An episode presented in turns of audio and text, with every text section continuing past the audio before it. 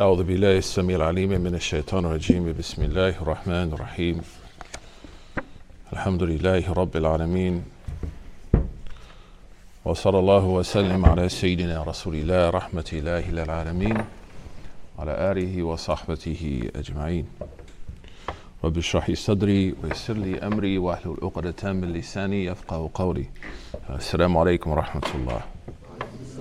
Alhamdulillah, welcome back to our reading of Riyadh al-Salihin. Alhamdulillah, from Sayyidina Imam al-Nawawi rahimahullah ta'ala. Uh, Subhanallah, one of the uh, that I have in this book, actually uh, our teacher, uh, Sheikh Abdurrahman Kattani, he died just yesterday uh, in Fez.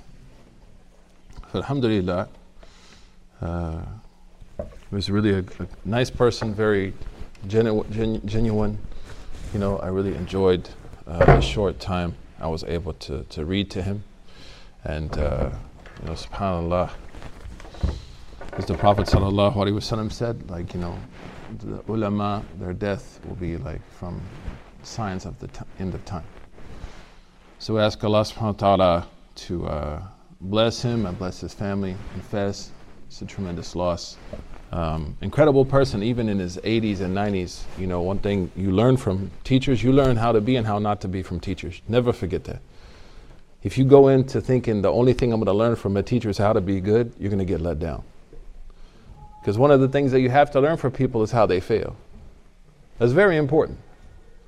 Except the Prophet sallallahu alaihi wasallam, he's ma'soom. And that challenges sometimes the narrative, you know, that's out there in the boy band, girl, girl band, sheikh relationship, which is very dangerous.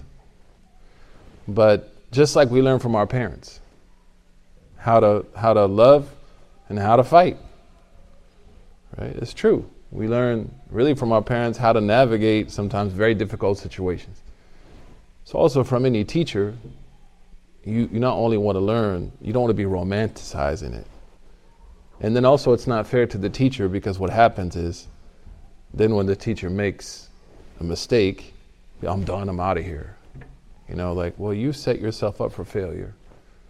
So, uh, you know, one thing I learned from him, I learned good things from him, so just as a prerequisite, but it's just a wisdom I want to share with you in 30 years of seeking knowledge.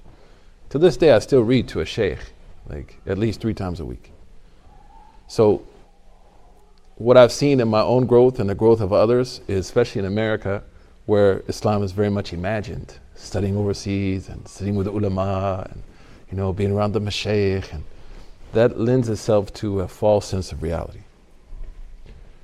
That's why Imam Malik rahimahullah said you, you'll never complete your studies till you study with someone else. Like if you're around someone and they're saying you can only study with me, that's a problem. They are teaching you how not to be. Imam Ibn Jawzi said, I never saw anyone more jealous than shuyukh when they would see their students studying with someone else, right? That would inflame them. But teachers don't own students. They don't have that kind of relationship with them.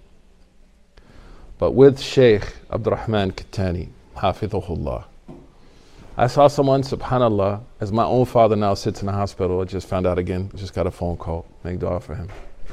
That even in his 80s, man, and his father, uh, Sheikh Abdul Hayy al Kattani, was really an incredible scholar of handwritten documents as well as isnad, was still worried about his father's legacy. So when I went to Fez and I went to visit him, I had to wait because he spent the whole day in his late 80s, early 90s in the court fighting for his father's books that the government had taken. Like that's that's birru walidain. Like that's not forgetting who your father was who your parents are, the legacy that you have inherited. And then as I as I sat with him, I told him at that time I was, you know, working at NYU and I taught a class and he was like, Are there any of my father's like books there? Have they, you know, the colonialists, have they somehow managed to steal, you know, something that belongs to my father? And then he, he brought a document to me that was a microfiche, uh, which I have not seen in, you know, decades, man and it was about his father from a university here. And he was like, Can you translate this for me? I want to know what they're saying about my father. And I was like, moved, like, like his father's gone, man. Like his father's been gone for years. But he still has like, and it tells you also what kind of father he was. That because many people in the community were not loved by our fathers, we're not loved by our mothers. And that's something that should be talked about. We're traumatized by our parents. But he was obviously invigorated to be like Muhsin well after his father's passing. And I, you know, as I talked to him, I, I thought about Wakana Abu Huma Saliha and Surah Kahf. Like, even though they were orphans, things were taken care of them because their fathers were righteous. It's also a reminder to me I have three daughters and one son. As fathers, to really make sure we are there for our children, as his father, Sheikh Abdul Hayy, was for his son, uh, Sheikh Abdul Rahman. So I just remembered that was one like really nice thing that I saw. Like someone who's a great great grandfather is living for his father, like towards the end of his own life. So may Allah subhanahu wa ta'ala, uh, you know, reward him and bless him and increase him. Uh, and khair, it's an incredible family. If you're from Morocco, look up the Kitanis. You'll find a lot of information uh, about them and the knowledge that they have and the asanid and so many, you know, wonderful things that require us to work. So people say like, oh, you went there for barakah. No, I went there to get busy. That's another thing in the United States. Everybody wants to get like, ooh, spooky. I wasn't there for that. I was there. I only went to read the Muwatta, and then luckily everything worked out. But like, I wasn't there just to be like burning incense and drinking tea, man. I could do that here. Right? I came for a certain reason. So I appreciated that about him, and that in the short, you know, hours that we were able to spend with him, we were able to, by Allah's grace, you know, accomplish some things. Imam Ibn Hajar used to read from Dhuhr to Maghrib the Sunan of Abi Dawud to his Shaykh. Nowadays we can watch TikTok from Dhuhr to Maghrib. That's why we are the way we are. Because we work for dunya, how we should work for akhirah. And we work for akhirah, how we should work for the dunya. So that takes us to this hadith, alhamdulillah. ونرويه بالإسناد متصلا إلى سيدنا إمام النووي رحمه الله عن الشيخنا and this is the 20th hadith. And this hadith is from Abi Sa'id al-Khudri radiyallahu ta'ala anhu. And Abi Sa'id al-Khudri, Sa'd ibn Malik, uh, Ibn Sinan, he was from the people of Medina, the Khazraj tribe, the Khazraj tribe. He was one of the youngest Sahabi. He was very young. And he died around like 64 after Hijri, so that tells you like he was quite young when he embraced Al Islam. And he's buried in Baqi'. Some, some historians they say he died like 70 after Hijri, but the strong opinion is 64.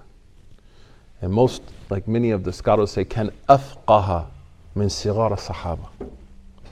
Like he was one of the most knowledgeable of the younger companions of the Prophet. And what you'll notice, inshallah, in the future when we continue to read this book is like, you always hear that. كانت من أفقه nisa. كان من أفقه. this one is more knowledgeable. This one's more knowledgeable for women. This one's more knowledgeable amongst the youth. This one's more knowledgeable amongst the old people. This one's so that means that the Prophet wasallam, being in his presence has a value. And that the Prophet wasallam, by being around him people benefited from him. And the more they were around him, the more they benefited from him. And that's what the hadith of Sayyidina Rasul sallallahu alayhi wasallam, when they ask him, Ayu like who's the best people to sit with? This is a good hadith. The Sayyidina Nabi sallallahu alayhi wasallam, he said, whoever increases you in their speech, in knowledge, and their actions increase your awareness of the hereafter. And they themselves remind you of Allah subhanahu wa ta'ala.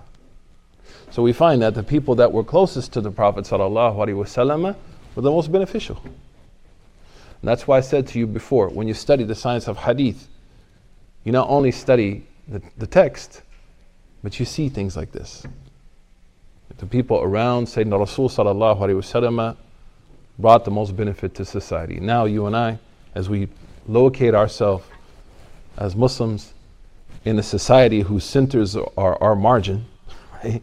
And our margins are their centers, right? We have to think about it in that way. And then how do we formulate ourselves to be in a place to benefit? So the closer we are to learning the seerah, the life of the Prophet sallallahu alaihi wasallam, the hadith of the Prophet sallallahu alaihi wasallam, of course the Quran, the goal should be to benefit. خير الناس من أنفع للناس the hadith of Sayyidina Imam al-Bukhari Prophet ﷺ said the best people are those who benefit people فأبو سعيد الخدري رضي الله تعالى عنه he was from the youngest of those who embraced Islam and here also we see the entry points for youth in the community right they're strategic entry points and not only are they like they're not tokenized they learn like they, they contribute. The biggest challenge I think we face in this country, I know this is a nonprofit, so let me say I'm talking about myself, is we have a geriatric political g- political representation. No disrespect to old folks, because old people have a role to play. But where's the opportunity for, you know, younger leadership? Our own nonprofits. Muslim American organizations are largely ran by people, largely men, of certain ethnic groups that are like not really representative of who we are as a community. So they're not able to lead in a dynamic way. And that's a challenge. The Prophet ﷺ, people enter into the community, they're not tokenized. They gain foundational knowledge, some of them even excel beyond that. And then they are contributing from their own talent pool. Like Hassan ibn Thabit is a poet. He embraces Islam, he, he stays a poet. He just shifts the style of poetry. Right? Sayyidina Khalid bin Walid, he's a master at warfare. He embraces Islam, he redirects that towards what's beneficial. Some of them were writers, they could write. They would embrace Islam, no more nasty poetry. They became writers of the Quran. So, Islam, and this is very important for those of us who've embraced Islam, because for those of us who embraced Islam, this is very important for you to know. And this is not said to attack anybody, it's just a reality. For us, Islam is about transformation, not culture. Islam is not seen as something which is frozen in a cultural sort of epic. Islam is seen as something on the heels of Malcolm that is transformative, that, that demands change. So the, the Sahaba are able to embrace Islam and then weld that with their existing talent and then redirect it. That's why Imam uh, Ibn Taymiyyah has a great quote he said, Islam did not come to destroy culture. Islam, Islam came to polish it, came to refine it. And that's why the Prophet said, Anasul ma'adin. People are metals. In order to get metal, what do we have to do? We have to dig deep into the earth, we have to go pan in the river, and we have to filter. And then we have to engage that metal, and then you have to burn the metal to get to what's really valuable. And so that beautiful narration of the Prophet encapsulates what it means to be a community member. To find my own metal. I think there's a nice line by Kendrick Lamar, and don't take this the wrong way. I got kids. He's like, look into my heart, you'll find gold, you might get rich. Right? The song is no song anyone should be listening to. But the, the line is, is in line with the idea of, and I'm sure I misquoted it, is, is in line with the idea of a nasul ma'ad, and people are like metal. You got to look, you got to be patient, you have to engage, you got to get a little dirty, you got to canvas. So, Abu Sa'id al Khudri radiallahu ta'ala anhu is a young Muslim that has entry point into the community, not just to be entertained, but to be educated and then to become part of the community. And the Prophet does this in ways that are remarkable. Sayyidina Umar is the one who saw the dream of the adhan, but he's not the mu'adhan. Why? That's not his talent. This is management. Even though Sayyidina Umar has a lot of social utility and even financial utility, he saw, he's one of the two people who saw the adhan in his dream. Neither of them were the ones who called, saw the call to prayer in their dream. Neither of them became those who called to prayer. Why? Because that's not what they're good at. Who becomes the mu'adhin? People with the best voice. It's not, this is not rocket science. It's not about who writes checks. Non-profit should be P R O P H E T mm-hmm. if we're only working for the F I T S. It is indeed non-profit. And that's why I challenge nonprofits in this country. Are there underserved people on your board? Are there people who are struggling financially on your board? Is your board really made up of not only the donors, but the loaners? Not only the people that can write checks, but the people at Fajr. Is it representative of? Because that's what the Prophet did. وَشَاوِرْهُمْ فِي الْأَمْرِ And the fact that our boards are largely led by the 1% is a sign that we love dunya. It's not about risala. So Abu Sa'id al-Khudri radiyallahu ta'ala anhu. And this is why the last few weeks we talked about the miraculous nature of prophets and that they're free of mistakes because this hadith is going to challenge everyone if you if you interpret Islam through the political left or right this hadith is going to have you in trouble. If we were to take the nomenclature of the political right or the political left in America, there would be no Sahabi. They would all be canceled. I'll give an example. The, the family of the Prophet, they would be canceled. Why? Because this is nepotism. The left would not t- tolerate that in its more uh, aggressive form. Omar, with his past, oh no, it's not happening. Umm Habiba, her father Abu Sufyan, not happening. The political right, Bilal, are you serious? He's, a, he's an immigrant. How could he be part of this club?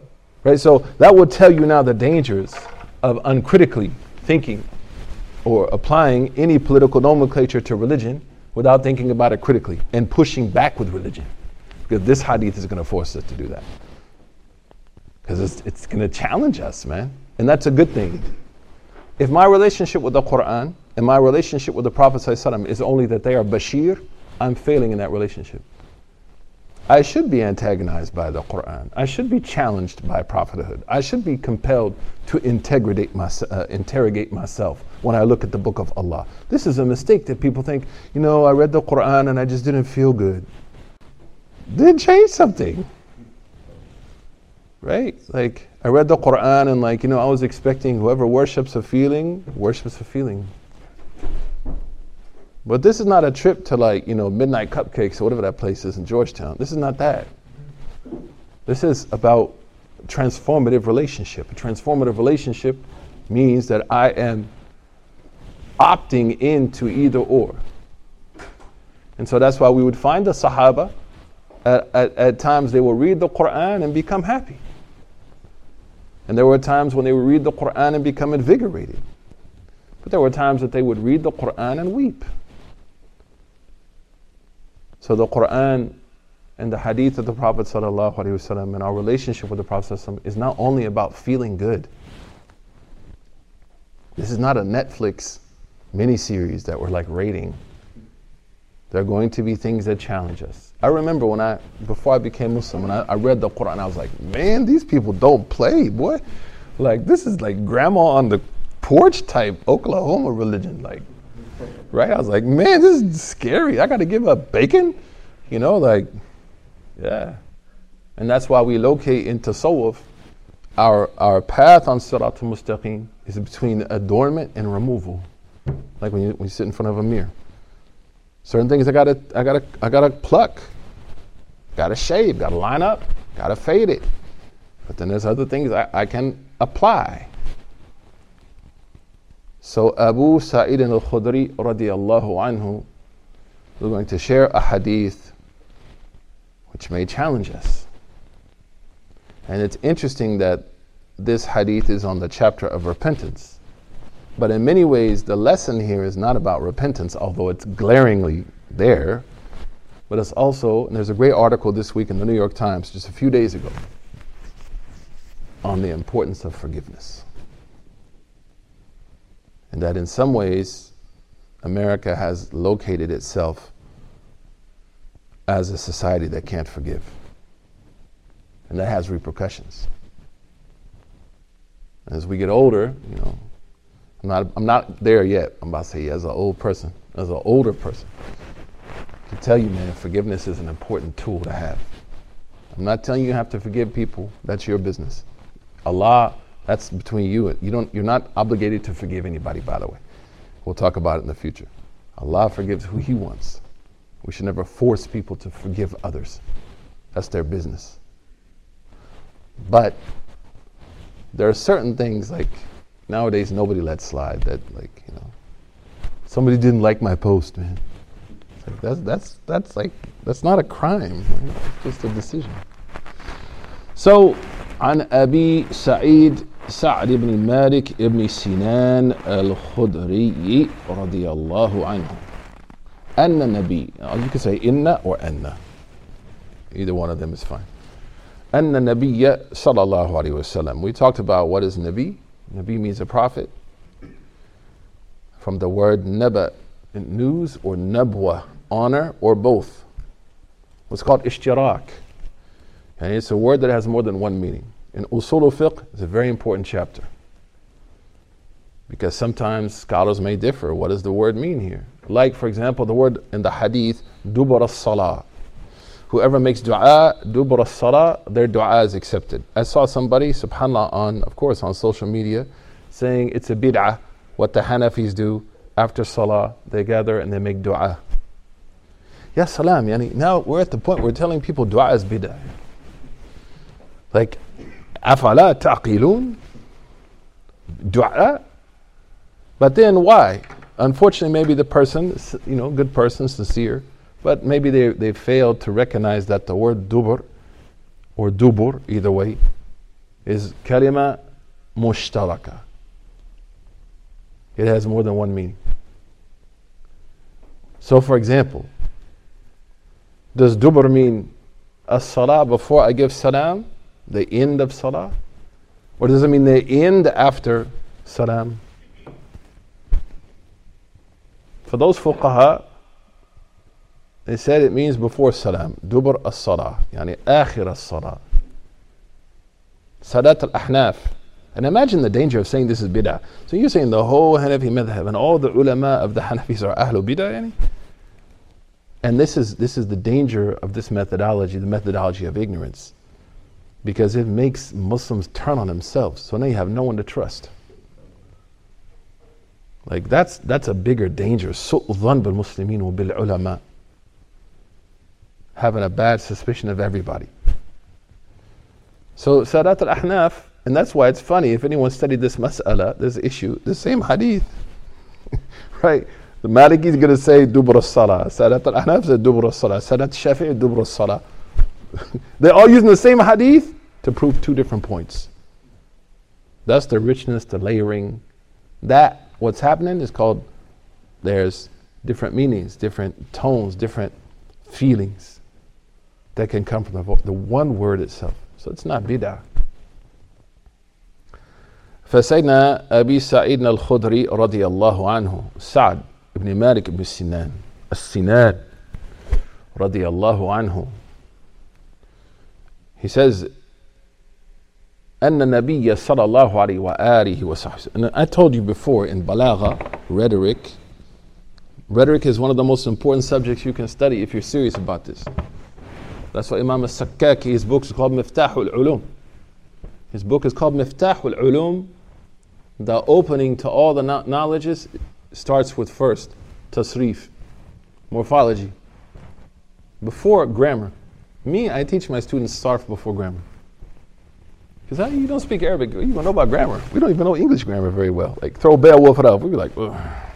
we can even handle Nas, let alone Beowulf. Number two is what? Nahu, grammar. The third ilm he teaches, ilm balagh. Those three he called miftah al-ulum. Sheikh Abdurrahman Hijazi, great scholar, great professor in Azhar used to tell me, if you master the language, every science is easy for you. Everything's easy. That's why Ibn Malik said, وَبَعْدُ فَالْفِعْلُ مَنْ يُحْكِمْ تَصَرُّفَهُ يَحُوز مِنَ اللُّغَةِ الْأَبْوَابَ وَالسُّبُلَ Ibn Malik in Lamiyat al-Af'al, a poem he wrote about morphology, he said, if you spend just a little time, it's not hard. It's not hard. I don't like how we teach people in America, like, this is impossible. You'll never be able to do it. You're just a bunch of, you know, simpletons. It's irresponsible teaching. Invigorate the people. Encourage the people. You don't know who's out there. Listen, they may be the next she may be the next great intellectual. He may be the great next great scholar to impact the people. Don't beat the people down. We're already beat down with Islamophobia. We're already dealing with all that. You know, beat us down more with our own deen. Lima yuhyikum. The, the deen is meant to revise us. So he says, whoever masters, you know, these things, Ibn Malik, every every door opens for them and language becomes easy for them. Why does he say anna or inna? I told you this before. This is from rhetoric. The word inna and anna, you read it a lot in the Quran, is translated really strangely in English as surely. Like you read the whole like surely, surely. When I first, before I became Muslim, I was like, surely, surely. It's like, I, never, I don't talk like this. Like, you know, I started coming home, my mom's like, where have you been? Surely. I have been on campus. You know? She's like, why do you talk like that? I was like, I'm reading Yusuf Ali. God bless him. But the reasons it's used is called jumla al talabiyya. When you think the person listening to you may doubt what you're about to say. Or if the person believes you, you want to encourage them. Like, yeah, you got it. Like, innaka mawjood. So when Abu Sa'id al-Khudri is saying this, you can appreciate his precision in language. His precision in the riwayah. What I'm about to narrate is very serious. What I'm about to share with you, pay attention to it. So he says, رضي الله عنه أن النبي صلى الله عليه وسلم قال The Prophet said كان في من كان قبلكم رجل قتل تسعة وتسعين نفسا Yes, salam. The Prophet said there was a man before you who killed 99 people. And here, of course, he's talking about Bani Israel.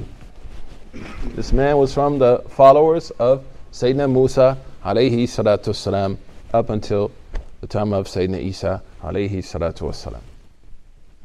Killed 99 people. Lenin killed around 8 million people. Hitler and Mussolini killed around 40 million people. This guy got he got nothing on them. Hiroshima in one day. The war on terror. Quote unquote. How many people were killed? So he said there was a man before you, in the community before you. And we talked about how the shara, man qabalana is shara'una. We talked about this before in the other hadith about the guys locked in the cave. We talked about this evidence that's used by the Malikis in particular that I can talk about. That the Sharia of those before us is our Sharia, but we explained what that means the, the, the, rulings from previous religions, like here Judaism and Christianity in particular, if authenticated, right, they are accepted as part of our Sharia. That's important for you to tell Islamophobes. Like, man, like really, like we have we actually have evidence about the Sharia of, of y'all. Like, so when you hate our Sharia, you actually hate what? Your Sharia. That's how you get them. But there's of course a caveat and that is that uh, we don't look to their Sharia for that. It has to be mentioned in our Sharia and then found in their Sharia. You understand? So you invert it. I've seen, and I mentioned before, sometimes people in interfaith, they get that a little confused. So it has to be first sourced from revelation and then reflected on. But as a principle, when people say, you know, that, that movement kind of died down now because they got more problems. But, but, you know, 10, 12 years ago, it was like the anti Sharia mob, right? You try to tell them, like, you actually sort of maybe fighting your own Sharia, you know, afada ta'qidun. So here, this is what this hadith is. It's about the community that came before us, the story of someone who came before us. And I think one, one thing that's very contextually important about this is that the Prophet says some society was a society of murder. So this is a very therapeutic hadith It offers, it offers a lot. And we know that murder was common in the pre prophetic society as well as like even early on as a prophet is because Allah says oftentimes in the Quran don't associate partners with Allah والذين لا تجعلون مع لا يجعلون مع الله إلها آخر those who don't associate partners with Allah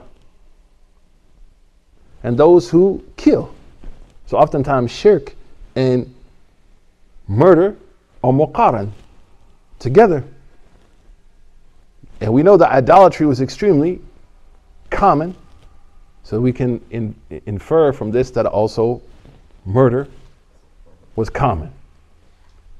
So this hadith is not coming out of in a vacuum. And that's why it's important for religious leadership to speak to the issues of where they are. We cannot just be anachronistic in our approach towards religion. The tradition is not meant to be lived in the past. The tradition is meant to inspire us to live t- for now and tomorrow. So he said, the Prophet sallallahu alaihi wasallam said, كان في من كان قبلكم رجل قتل تسعة وتسعين نفسا. This man, he killed 99 people. This is a very interesting point, and I talked about this before. We know, uh, you know, at that time I was I was farther up north, and the call of Black Lives Matter and others around I can't breathe, and the absence of really a Muslim voice within say, mainstream Islam that spoke to that. But I want you to remember this point, if you're a serious student, that the Arabs name things by what they do. A great example is a sayara. What does sayr mean? Usiru. What do you call the life of the Prophet? Sira. Because you follow his life. You follow him. It's not called you know, you can say, in fact, you can't, al-qisas, qisas means to follow. فَارْتَدَّ عَلَى آثَارِهِمَا قَصَصًا and Surah Kaf. So when you read the story of someone, you follow them. So the Arab, Arabs would name things by what they, what they do or what their goal is. So what does word what does nafas mean? Atanafas. What does it mean? هذا يتنفس. How do you translate that? To what? to breathe. So the Arabs in Islamic culture, Islamic theology, they didn't call it shakhs, personality.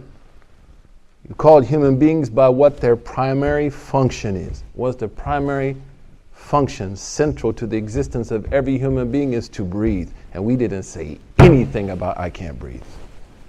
But that's what we call human beings by breath. You can f- learn more about this in a book called Dalalatul Ijaz by Sayyidina Sheikh al-Jurjani, uh, rahimahullah. Arabs name things. The Quran does this. It calls things by what it does to keep it centered. We talk about centering, right? Well, uh, if you call something about what it does, its primary function, there you go. I'll give some examples. What do Arabs call gold? Dhahab. Why? Yadhabu. What does dhahab mean? Went. Because your gold ain't going to stay with you, man. Look, look at the language. What do they call silver?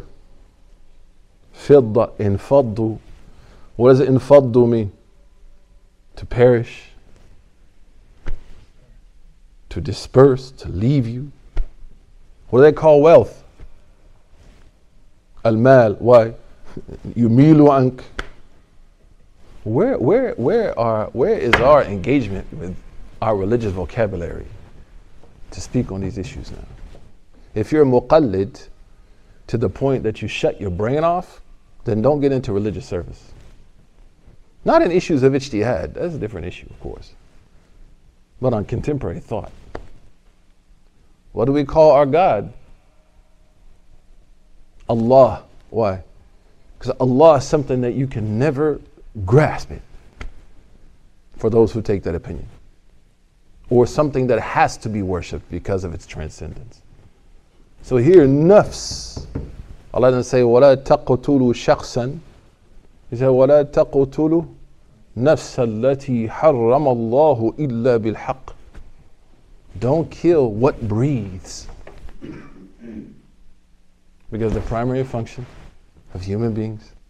And now, if you think about what I told you, you should have a really interesting relationship Quran with Quran after this. Every time you come across a verse, you can stop and say, What does that mean? What does that mean? What does that mean? So then you're getting layers of the meaning now. You're not just getting the translation, you're getting the layer. The word Quran is a great example. What does Quran mean? To bring together.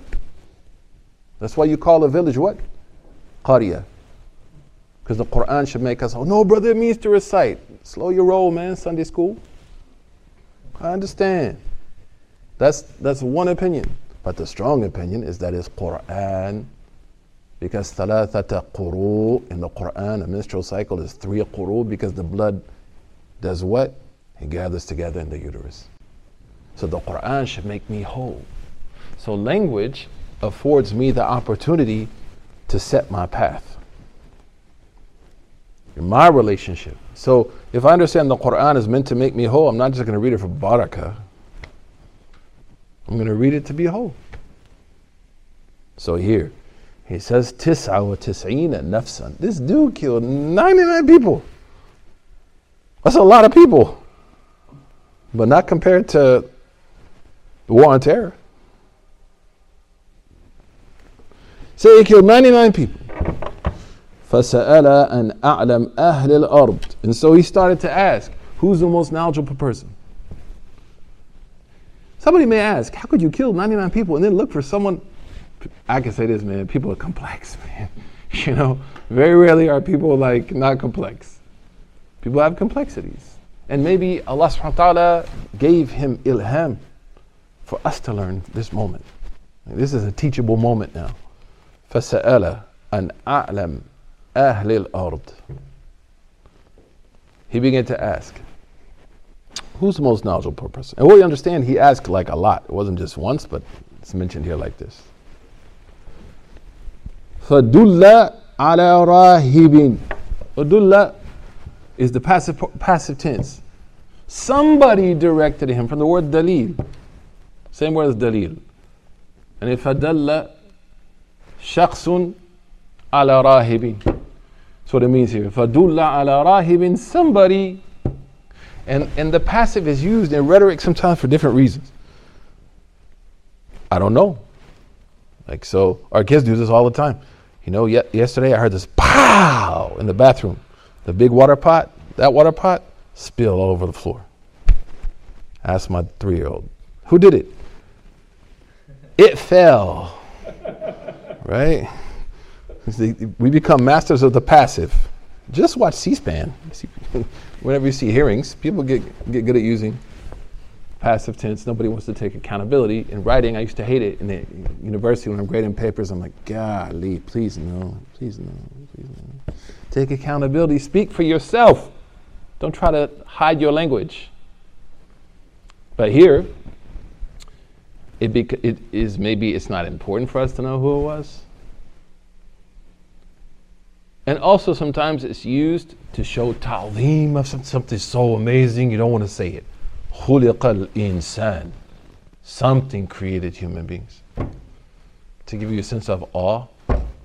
And sometimes it's used for tahqir, to debase, like not even worth mentioning.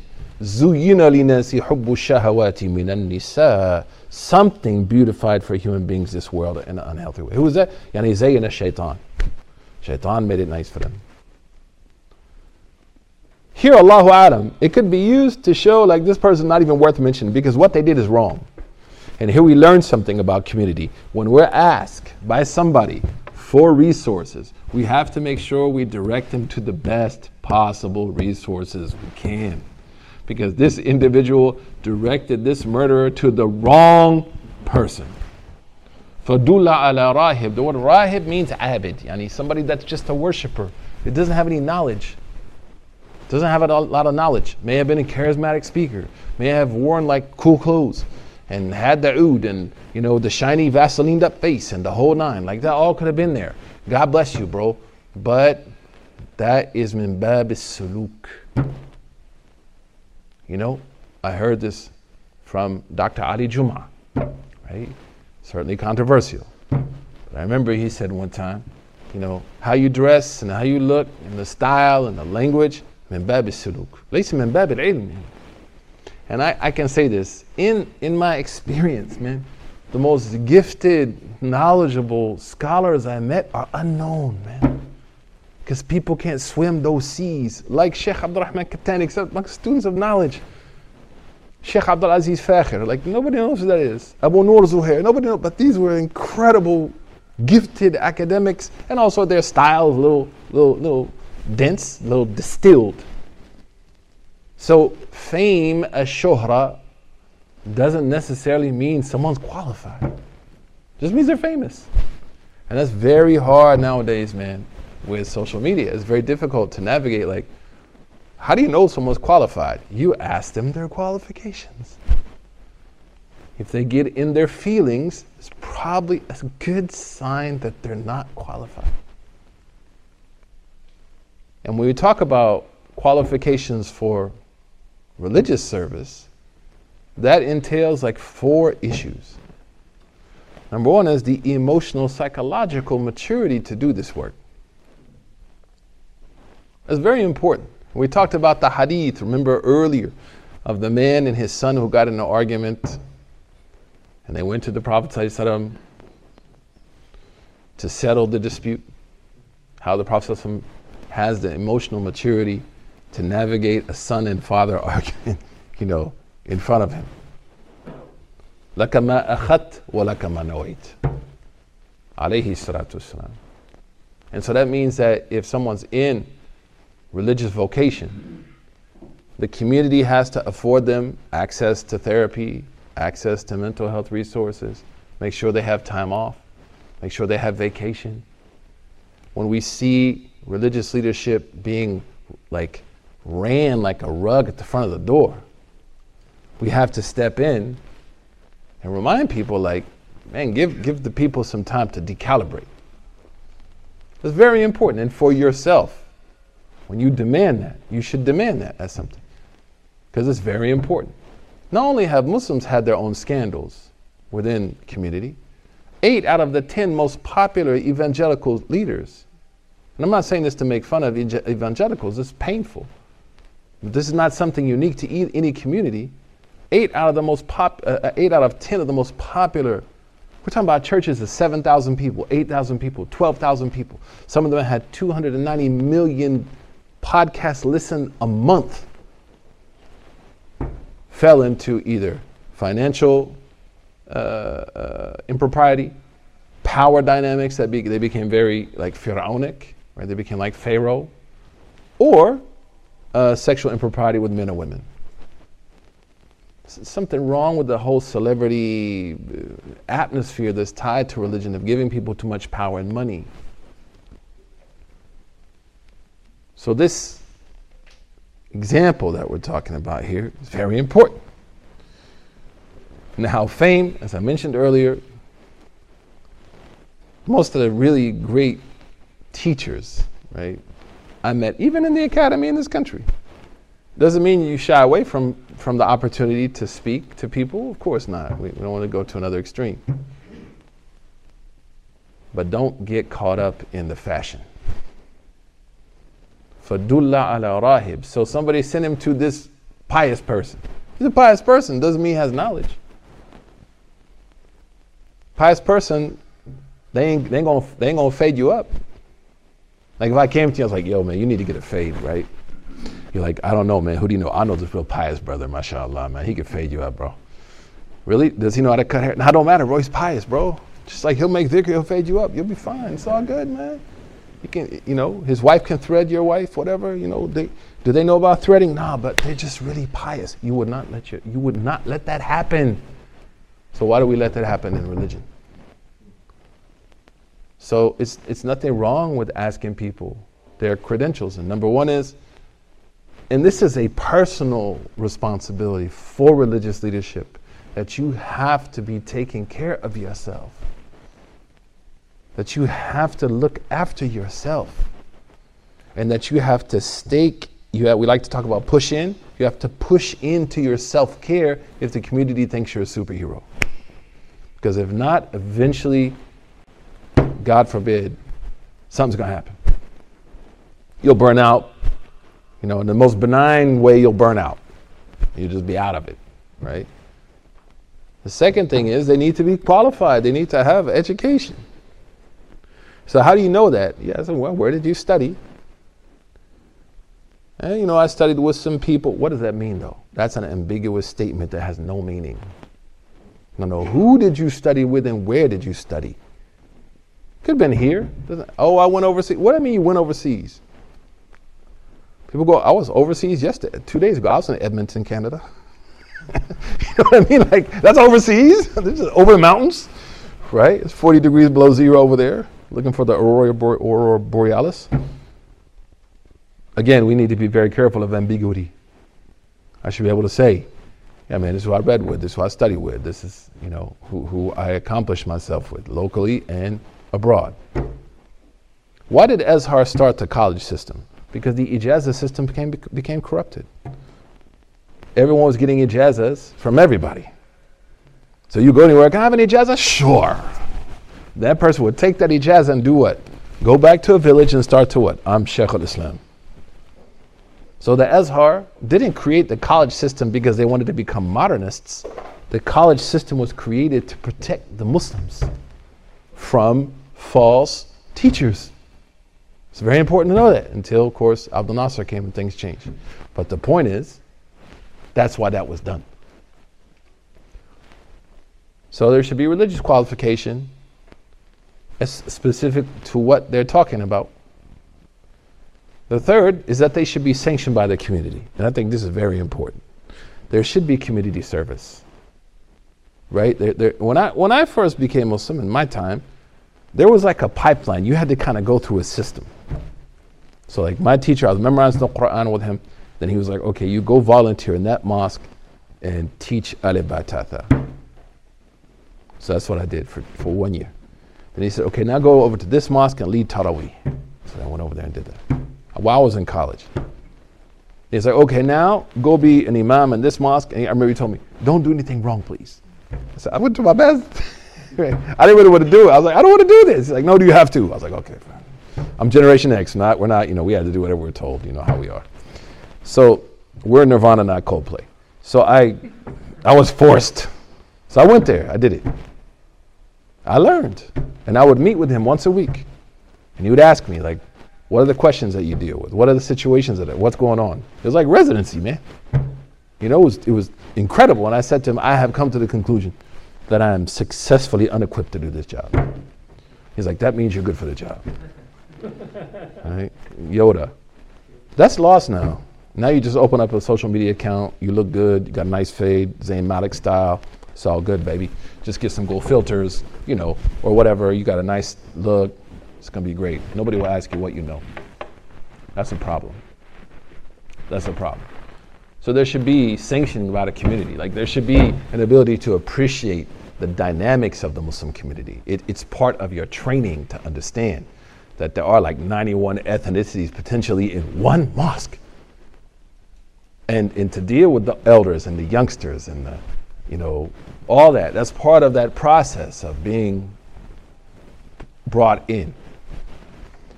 The fourth is that you have to continue your education after you think you finished. Right? So there's never this like, I'm, I'm good. There's always a need to continue. The fifth, I'll add this, is that your local community takes precedence over social media.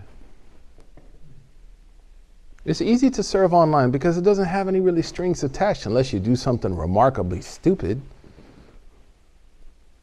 right? You go viral for a few weeks, okay, whatever. After that, khalas, nobody's going. Ne- next, next Who's up to bat next? Because people being bombarded every minute by algorithms that are pushing certain messages. I mean, you don't have any questions why all these UAE shoe suddenly starting to popping up in your Instagram account. You don't think that's being bought?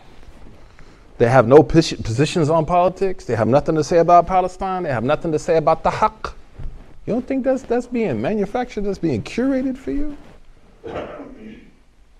What happened to the days of Siraj Wahhaj, Amir Abdul Malik, right? The days of people who were fearless in speaking truth and haqq. Now it's, you know, nice furry kitten Islam. Next to the cat video, it's cat Islam. Where's Malcolm? So you, you want to make sure that you serve your community in front of you, the people in front of you, more than you serve online. MSA, yeah, MSA, that's, that's your priority, who, who you're with. Because what happens, and sorry for the rants, because I'm, I'm going to take a few weeks off because next week I'm supposed to go to the World Cup. I just contradicted myself. Somebody got to talk to those soccer balls, right? Tell the Brazilians to take it easy on everybody. Uh, somebody got to talk to those non drunk soccer people. Um, but also my father's sickness. I don't know. I'm gonna be in and out. You know, uh, make dua for him. But what I'm telling you may be very important because if you get into this field and you allow social media to determine your value, it will undermine your marriage. Same thing with traveling. I told my wife I came back. Man, I came home. My wife was like, "Change the diapers. Can you make dinner? Island needs a bath." I'm like, I was just getting like, yo, Imam, welcome to Canada. Here's some Tim Hortons, you know, and some whack sports teams, except hockey and, you know, out and, you know, all that cool stuff that comes with Canadians are so much nicer than us. Oh my God, they're like, they're like, you know, it's like you meet warm people that used to be Americans who are not divided by political nomenclature to the point that they're all mean. Then you go home and your wife's like, that diaper right there ain't been changed like seven and a half hours, bruh. I got a headache. I don't feel good. Handle it. That didn't happen, but I'm embellishing. But that don't that's not what you get on social media, man. That's not what you're gonna get when you travel. So you have to make your family your centerpiece. That's that's really who you are. Dr. Sherman Jackson used to say something, I never forget it. He said to me, When I go home, I'm honey and baba. I ain't Dr. Jackson. I'm not Fadila to Mufti. I'm honey and baba. And he said, and I love it. So you want to make sure that if you're on social media, it's not to the point that it starts to just, you know, intoxicate your sense of value. Because it will undermine your family, it will undermine your children, it will undermine your friendships, man. And that's why we find a lot of times influencers become very lonely people. Because it's impossible for you and me to sustain the attention that they're going to get through an algorithm. So this man was directed to a rahib, a worshiper, underqualified, totally un- unqualified person. But he looked good. That brother could worship, man. He had it going on. He said, فأتاه فقال Then he went to him. He went to him immediately because he was hungry. He was looking for tawbah. So he went to him. فقال He said to him إنه قتل تسعة وتسعين نفسا فهل له من توبة فقال لا فقتله فكمل به مئة So he went to him, he said, somebody killed 99 people. Can he repent? He said no, so he killed him. فكمل به مئة مئة or مية Either way is correct. مئة with Hamza or Miyya with Ya. هذه قراءات في القرآن أبو جعفر المدني مية الجمهور مئة فكمل به مئة and this is how we know that person's stupid why would you tell someone who, someone ask me you know if someone killed 10 people can they repent absolutely they can go to Imam Farhan and repent right now bye right Imam Ibn Taymiyyah, this is from the etiquettes of the Mufti, that there are times, and that's why I have to be patient. Why don't they say anything about these governments? Want. Because there's an axiom that you don't have to answer a question if it will put you in danger. You don't have to answer a question if it will put your family in danger. People all the time blaming scholars. What has anyone done for Sheikh Salman al Auda? Where's the Ummah? Why to blame the Ummah? Sheikh Qaradawi's daughter was in prison in Egypt for no reason. Where's the Ummah? Scholars, this scholar, scholar. I can list you scholars that are in prison haven't been charged in 10 years. Where's the Ummah? Because we're weak, and they're weak too. That's the point. So if we appreciate our weakness, then we can be realistic in our expectations, right? So he said, No, there's no repentance. He said, Somebody killed 99 people. Can he repent? No. He often. فَكَمَّرَ بِهِ مِئَةً The Prophet said, that became 100. He made it a flat, a flat 100. But subhanAllah, he, for whatever reason, ثم سأل أن أعلم أهل الأرض. He kept asking, who knows the most? Who knows the most? Who should I ask? I need to ask a question. Direct me to the most knowledgeable. Mm. فدل على رجل عالم. He was directed to a scholar. Somebody who knew. A scholar doesn't have to be a rahib to answer his or her questions. But a rahib has to be a scholar to answer questions. You see something here. That the worshiper has to have scholarship to serve. The scholar, it's not a condition of ijtihad that a scholar is a worshiper. In fact, he may even be sinful. Because Islam appreciates academic prowess. Of course, he shouldn't be out, you know what I'm saying? Like robbing banks and stuff. Of course not. But in the sense of, in that. That's why Sheikh Ahmad Zaruq in Al Qawa'id al Tasawwuf, it's a great book. He said, الفقيه يستغني عن المتصوف والمتصوف لا يستغني عن الفقيه. Subhanallah. He said the faqih doesn't have to be a Sufi, but the Sufi has to be a faqih. Meaning to answer questions, to give fatwa, to guide people. Now maybe Sheikh Zaruq would say, you know, الفقيه يستغني أن يكون مؤثرا والمؤثر لا يستغني أن يكون فقيها. He would say a faqih can be free of being an influencer, but an influencer has to be a faqih. So he was directed to this scholar. I'm going to make it quick, inshallah. I got babies at the house. I cooked dinner tonight, man. It was good. Salmon. فدل I'm Oklahoma فدل على رجل عالم فقال إنه قتل مئة نفس فهل له من توبة So he went to that scholar. The scholar of what? The scholar of Allah. عالم بالله. He knows religion well. He knows the contours of theology. And Allah subhanahu wa ta'ala calls these kind of people rasikhuna fil ilm. What does rusukh mean? To be grounded. So whatever like whatever's happening in society, of course that's going to impact us. It, it, it, it, it lends for critical thought, but Islam is very much about a theology of the middle. Vincent uh, Lloyd, one of my favorite theologians, he's Catholic, or uh, sorry, he's Villanova. Um, he has a great, there's a podcast where he talks about the politics of the middle. We are a theology of the middle. And what that means is Sayyidina Ali anhu said, we're not moved by it. Wherever the wind is blowing, we're not blowing. When you look oftentimes at our conventions, and I say disrespectfully because I know conventions are hard to pull off and I am not trying to make any more enemies.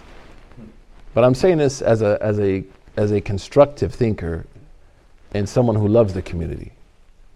Our conventions are always replicating what's popular in American society. It is not leading, it's not directing, it's reacting.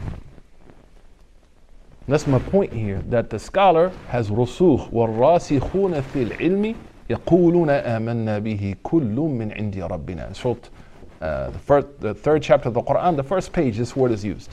Those who are grounded in knowledge, meaning they're like, as Sayyidina Ali is like a tr- tree trunk, not the branch wherever the wind is blowing, I'm here, this is popular.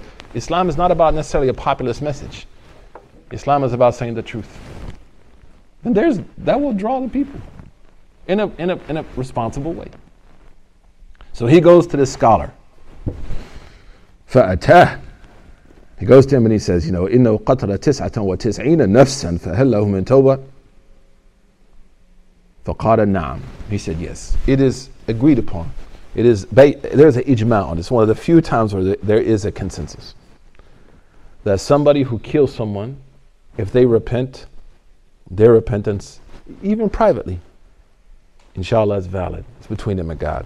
God can forgive and punish, but their repent, like in their own heart, they know like if they truly repented.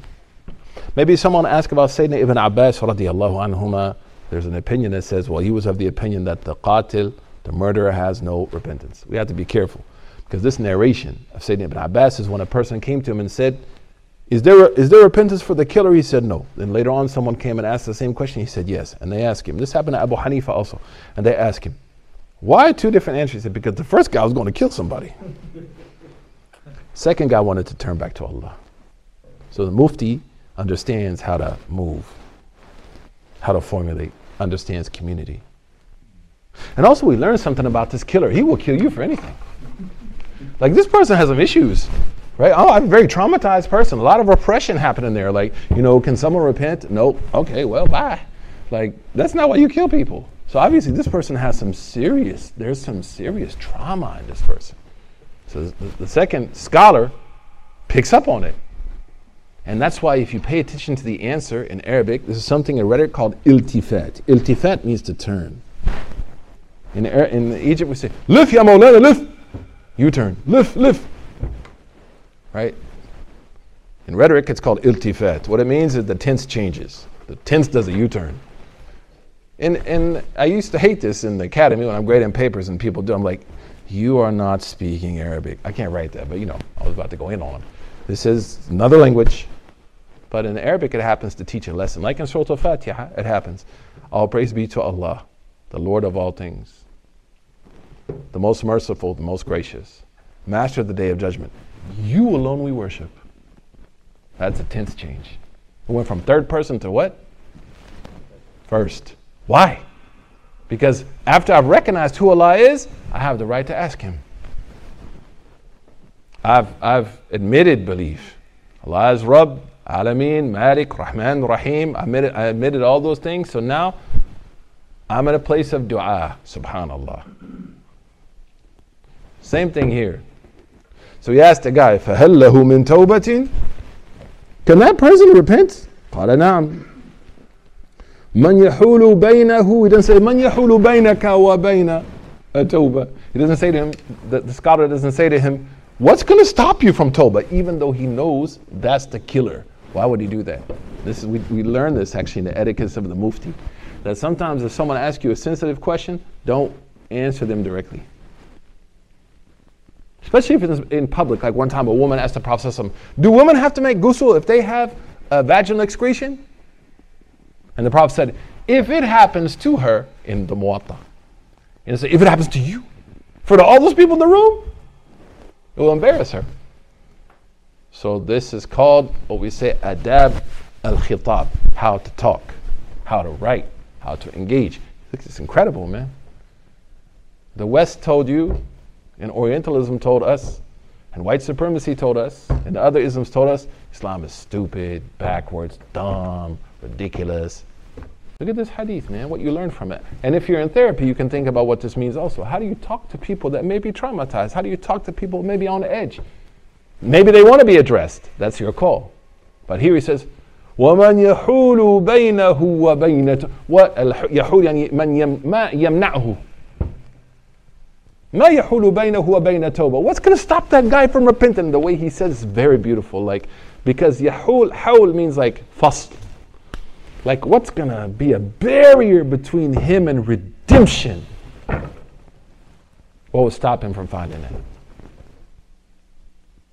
And here we see something from this hadith is really powerful because it says that what's popular may be stupidity according to the scholars, and what's knowledge according to the scholars may be stupidity according to the masses. And that's what I've told you before.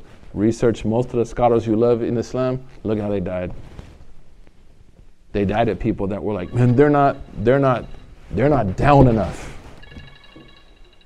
Like they're not down. Because of course, scholars are meant to not only encourage us, but to interrogate us. This is their role. So he says to him something very nice. He says, Woman, afwan, not ma. Woman yahulu bainahu wa baina tawbah. Like, who? Who is there that could come? Wow. Who is there that could come between him and repentance? What a beautiful hadith, man. Antaliq. And then he says to him, Go. Because he knows it's him. But now he's in a position to tell him. Because now he has what? He has a prescription to write for him. Fantaliq. يلا امشي get out of here go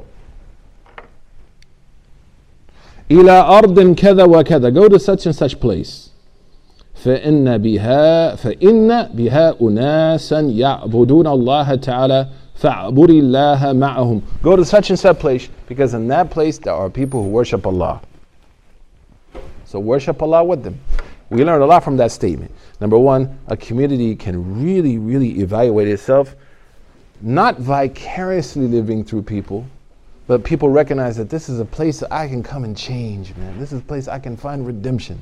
This is a place that I can find growth, man. This is a place where I can develop myself. فإن طرق إلى أرض كذا وكذا Go to this place. And over there you're going to find people. So we learn the importance of companionship, man importance of, of, of as Sayyidina Umar said, La Islam illa bil jama'ah. There's no Islam without a group. And that now a community can begin to evaluate itself by how it helps in a beautiful way, in a seamless way, people become better. And that they are engaged in ibadah, worship. فَاعْبُدِ اللَّهَ مَعَهُمْ Worship Allah with them. That's the third lesson we, we, we take. That ibadah should be posited as a means for change in my life. This dude killed 90, 100 people, sorry, 100 people. But the sheikh is telling him, worship can still impact you. Inna salata tanha an al-fahsha'i wal-munkar. Allah says in the Quran, prayer keeps away from evil. لعلكم تتقون fast you will achieve فلا رفث ولا فسوق ولا جدال في الحج don't argue don't fight don't debate in hajj خذ من أموالهم صدقة تطهرهم بها وتزكيهم take zakat from them to purify them so he see now the five pillars of Islam are located in a way that impact us and improve us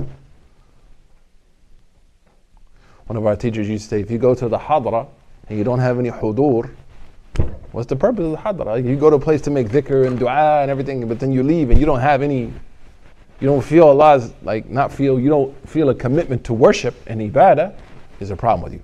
Uh, Sayyidina uh, Abu Harith al-Muhasibi al-Shafi used to say, إذا كنت تحب أن تعرف منزلك عند الله فأعرف منزلته عندك. If you want to know where you are with Allah, ask Allah, where's Allah with you? It's not complex. So a community can then begin to evaluate itself how do we, and that's where you, you have honest conversation with the community members. Like, how do you feel when you come here? Like, how does, how does, how does the community help you? What are things we can improve on? And, and, and you know, you find most of the time people, when they complain about Muslim nonprofits, what do they complain about? Let's, let's be really honest. What do they complain about? Politics. Everyone wants leadership. It's not a good sign, man. But do you find people arguing about service? Like, man, I really wanted to be the person who checked in on the elders in the community, and Usama Ajr, you know, stepped in my way and took my Ajr. Have you ever seen that? Ever? I wanted to be the one who hooked up with new Muslims and made sure they felt welcome. No, I wanted to be the president. I wanted to be the emir. So that tells you why things are the way they are. I wanted to be the one who helps in certain areas or volunteers. So here he says, in talaq ila ardin kada wa kada, go to such and place, such and such place. فإن, uh, because in that place are people يعبدون الله فإن بها أناسا there's over there there's people who worship Allah subhanahu wa ta'ala, فَاعْبُدِ اللَّهَ مَعَهُمْ ibadah as a means to undo the corrosive impact of sin and trauma in the world around us. It's a beautiful hadith. Then he says, ولا ترجع إلى أرضك فإنها أرض السوء. Then don't go back to where you came from because that's a bad place. People ask me why you didn't stay in Oklahoma. This hadith. Because I got history in Oklahoma, bro. I ain't good history. Right? Just just what it is. Oh man, you sold out the hood? Nah, I sold out my I sold into my Jannah. Right? So sometimes it may be that I, and there's micro hijra. Doesn't have to be macro hijra. There's micro hijra. It could be my friends that I'm around. I gotta let me, let me migrate from that situation. I, of course, should probably communicate with them, right? Say, you know, certain things you guys do. You know, I, I'm trying to head this way. You heading that way. I respect it. You know, I understand duality. You know I mean? I get it. However, I got to do what's best for me certain situations where I may need to change my location. And this individual, changing locality is important because probably in the place he came from, there's a lot of trauma, a lot of triggers. And that's why we say if we really repent, we don't only, only repent from the sin, we repent from what triggers sinful behavior. That's real repentance. So now I've, I've created an extra layer between me and the evil right? So I don't make Fajr on time for like 15 years. And I look at my 15 years, well, you know, 2000 I was playing Counter Strike with the homies. And then 2010, I started to get Netflix, you know, then Hulu, and then this, and then this, and this, and this, this. Now they got the new Call of Duty. Except I'm not answering the Call of Duty. Call of Duty is the adhan, bro. So then, like, let me look at that. So if I have this pattern of being up to like four o'clock in the morning, watching makeup tutorials, I don't know. I got daughters. I know what's going on. I got an older daughter. Then I wonder why I miss Fajr. So let me repent from that. Oh Allah, I repent to you from playing Call of Duty every day for the last 45 years till 3:30 a.m. I'm gonna do better. And then what I do is I smash my Xbox. No, I just discipline myself. So then I've, I've now addressed the cause that leads to the problem. And then I also repent for the problem. So now I've created like, you know, we say double double authentication. Now I've created double authentication in my Toba. There's two layers to Toba now. One is from the trigger. So next time I'm like, yo man, the brothers is on playing, this is the new. Oh no, I can't do that. It's after Isha. Let me go to sleep. And then it's the actual missing of the act. That's important also in relationships. Oftentimes, when couples fight, there are things that trigger that anger. Repent from that. Then address the, the outcome. So here, the Shaykh, he, he, he directs him to say, watch out for the triggers. فَإِنَّهَا أَرْضٌ سُوء That's a bad place that you're from, man. فَانْطَلَقَ حَتَّى إِذَا نَصَفَ الطَّرِيقِ Then he left. He left until he got halfway there, to the good place. أتاه الموت and death came to him. فاختصمت فيه ملائكة الرحمة وملائكة العذاب. And then the angels of mercy and the angels of punishment began to argue about this guy. Because Allah had not revealed to them his ending. So they began to argue. فقالت ملائكة الرحمة the angel of mercy said جاء تائبا مقبلا بقلبه إلى الله تعالى Well, it's so nice man He said جاء he came تائبا penitent مقبلا accepting بقلبه with his heart Allah sincere يعني meaning his ikhlas and tawbah that's why and now we put it here because the chapter before this was what ikhlas sincerity so now we saw جاء تائبا مقبلا بقلبه على الله عز وجل he came repenting and sincere it's a done deal وقالت ملائكة العذاب إنه لم يعمل خيرا قط. the angel of punishment said, he didn't do any good, man. The guy has done no good at all.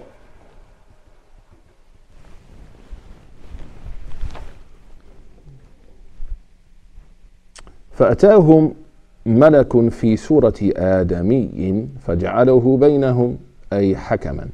And then an angel appeared between him in the form of a human being. We talked about this, I think, before. The angels can come, angels can shapeshift. But it's impossible for you and I to say who is an angel. Like at the gas station, oh man, I saw an angel. No, you don't know what you saw, man. Stop that. You're not a prophet. Just relax, buddy. So, it's possible that we met some angels. Like, gotta be very careful how you treat people, man. You might be an angel. You know? So he says, mm. and that angel was made as a adjudicator between them to settle the case. فقال قيسوا ما بين الأرضين إلى فإلى أيتهما كان أدنى فهو له. He said, measure between the two lands whichever one he's closest to, that's who he belongs to. He's closer, like to, you know, the bad place, there you go. He's closer to the good place, there you go. Mm. فقاسوا فوجدوه أدنى إلى أرض التي أراد and they did it and they found him closer to the land of the like the righteous people the land that he wanted that he, he set out for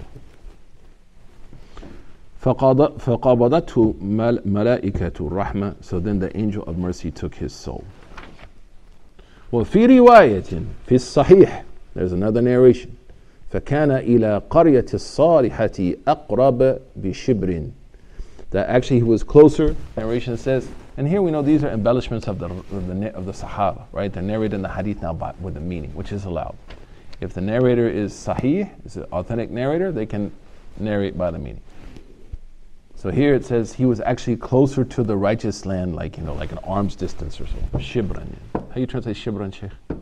Yeah, like a hand's distance, like like a hand away from. The hadith shibran wa shibran dira'an wa dira'an. The hadith of the Prophet. It's like a hand's distance between him and that place. The other narration. فجعل من أهلها so he was made from the righteous people لأن المرء مع من أحب you'll be with who you love the hadith وفي رواية في الصحيح فأوحى الله تعالى إلى هذه أن تباعدي وإلى هذه أن تقربي وقال قيسوا ما بينهما فوجدوه إلى هذه أقرب بشبر فغفر له سبحان الله Now the narration says Allah subhanahu wa ta'ala actually commanded the righteous land to move closer to him and the land of the people who were doing crazy stuff to move farther away from him. And they measured and they found him, he was closer, subhanAllah, to the land of the righteous people. وفي رواية فنأي بصدره نحو um, The narration says he was pointed in that, that direction. But the, the, the beauty of this hadith, we took a lot of lessons, just like too many things to go back over.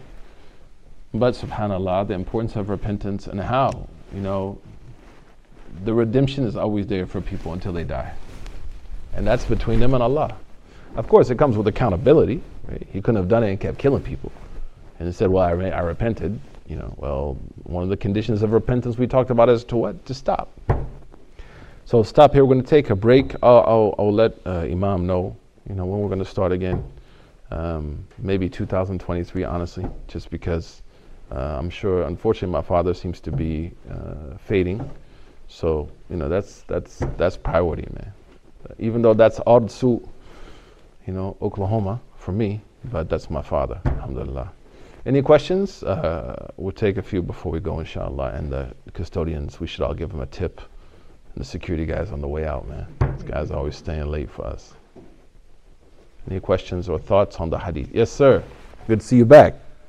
We're going to send a truancy officer after you last week. Mm-hmm. Usama was. Uh,